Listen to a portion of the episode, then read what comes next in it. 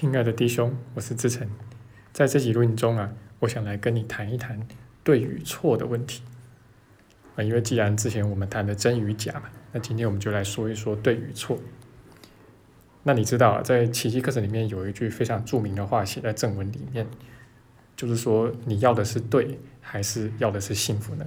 意思就是说这两个东西是不可得兼的啦，啊，要了一个就不能有另外一个。那当然。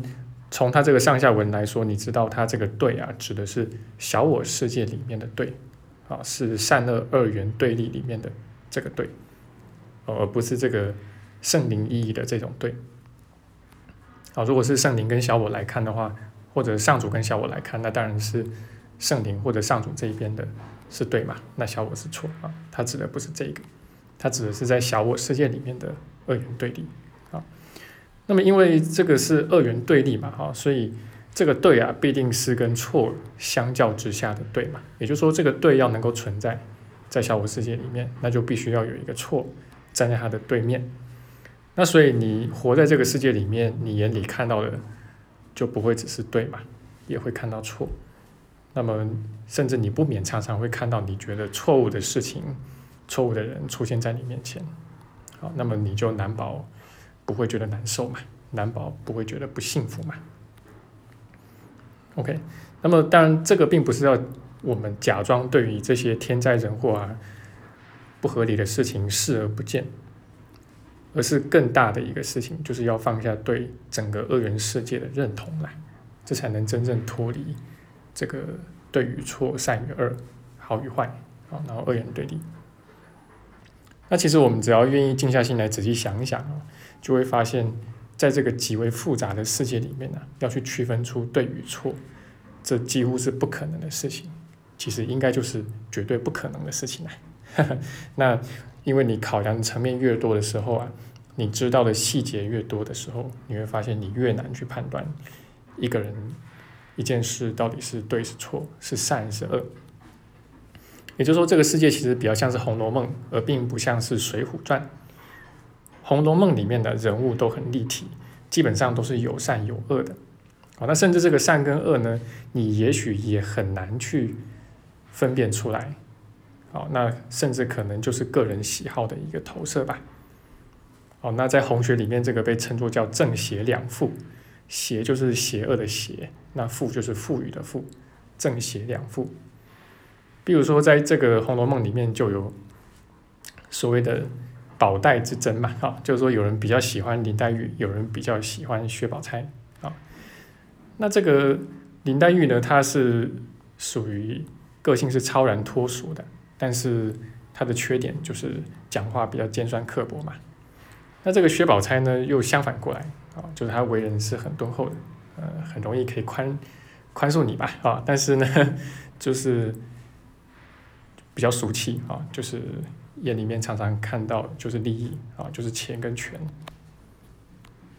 OK，那但是这个《水浒传》呢，它基本上就是一个两种人啊，就是英雄跟坏人，啊，然后英雄去惩罚坏人，啊，然后最后邪不胜正啊，那他的一个路数是这个样子啊。那我们很多人喜欢《水浒传》啊，但但是学了其一个人之后，再往内觉察，可能会发现，哎，这种喜欢呢。似乎也是小我的，啊，因为能够满足我们对于定罪啊、攻击啊、报复的这么一个需求嘛，能够满足我们对于把别人投射成坏人的这么一个小我的心理需求嘛。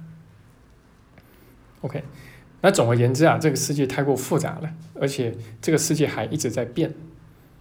那当然，这个善恶或者说对错的标准呢，也会随之改变。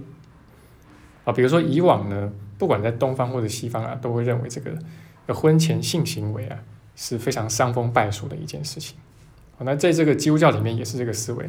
所以如果你去翻一翻这个圣经的话啊，那你会发现它里面就会写到啊，就是说这个如果发生了婚前性行为的话啊，这个女孩子啊必须被带到她父亲的家门口前，然后这个全村的人要用石头把她给打死。那可是现在呢？啊，现在。没有婚前性行为的，恐怕已经变成少数了。好，那包括在西方，甚至是信基督教的人呢，有些他们就会发誓要婚前守贞，不过后来调查发现啊，这些发誓要婚前守贞的人里面呢、大概有八成，超过八成都没有办法真正做到。那我自己的一个学员，甚至还曾经告诉他父亲啊，就是说这个一定要试婚，如果不适婚的话，我就不嫁给这个人。啊，非常有实验精神啊。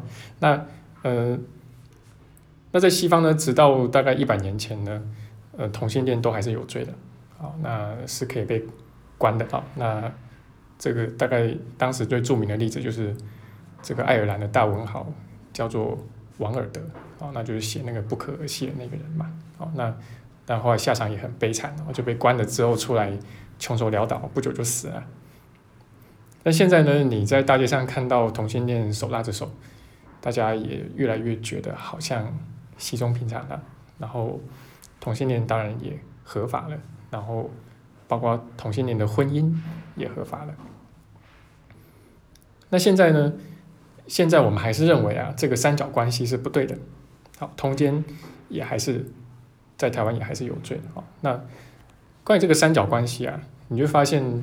你找不到一个真正中性的词来描述它了，哦，你不管是通奸啦，是出轨啦，是小三、小王啊，这个听起来都很有负面的意涵嘛，啊，意思就是说这些行为是不对的，是错的，是不检点的，啊，不过在很久以前呢，人类普遍的是所谓母系社会，啊，那么在母系社会里面呢，一般来说是不太有通奸的问题啊。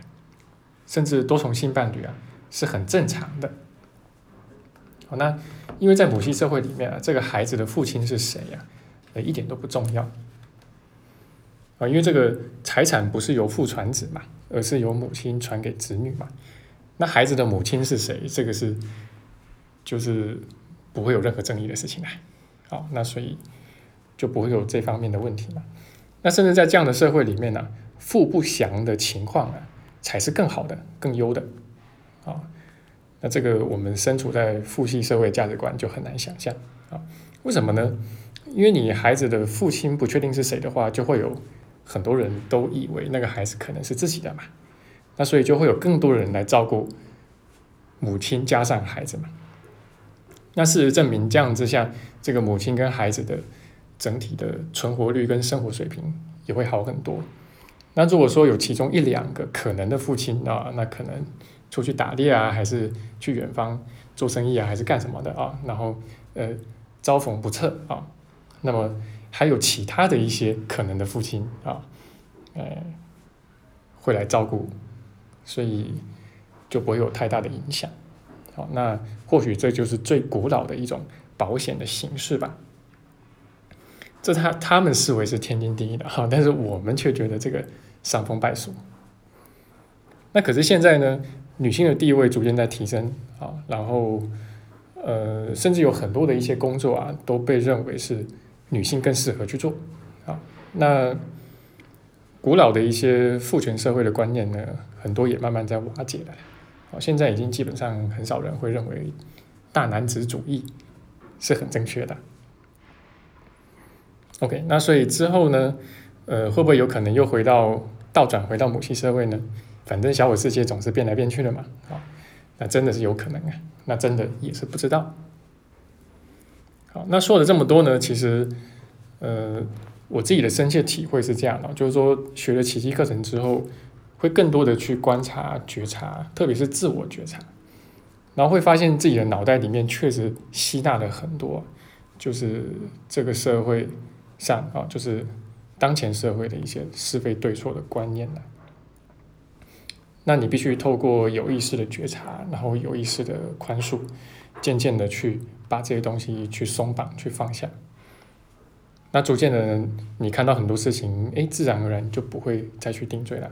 哦，你不会觉得看到谁就像看到眼中钉一样，看到什么事情就像看到肉中刺啊，就像肉中刺啊。那总之，你才能够真的活得自在。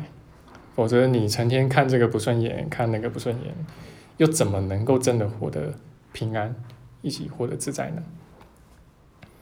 好，那这个就是我今天的分享了。那希望能够对你的学习有所注意。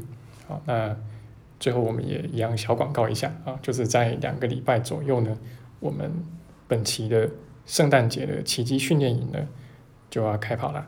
那么目前我们还在早鸟优惠实施中。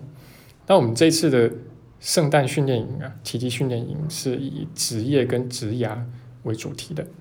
那这个更大的背景呢，其实是人生规划的问题啊。啊，这个也是现代人常常面临的问题。然后现在又叠加这个疫情，我相信会让更多人面临到这个问题，人生规划。而且我们即将面临到二零二一年嘛，好，新的一年，好像大家都会有一些新的规划吧。那就让我们来看一看奇迹课程怎么去看待这个问题。好，怎么在我们的人生规划的过程中去做出那个正确的选择，啊，也就是符合圣灵眼光的选择。好，那今天的分享就到这边。谢谢你的聆听，也欢迎你把我们的分享分享出去。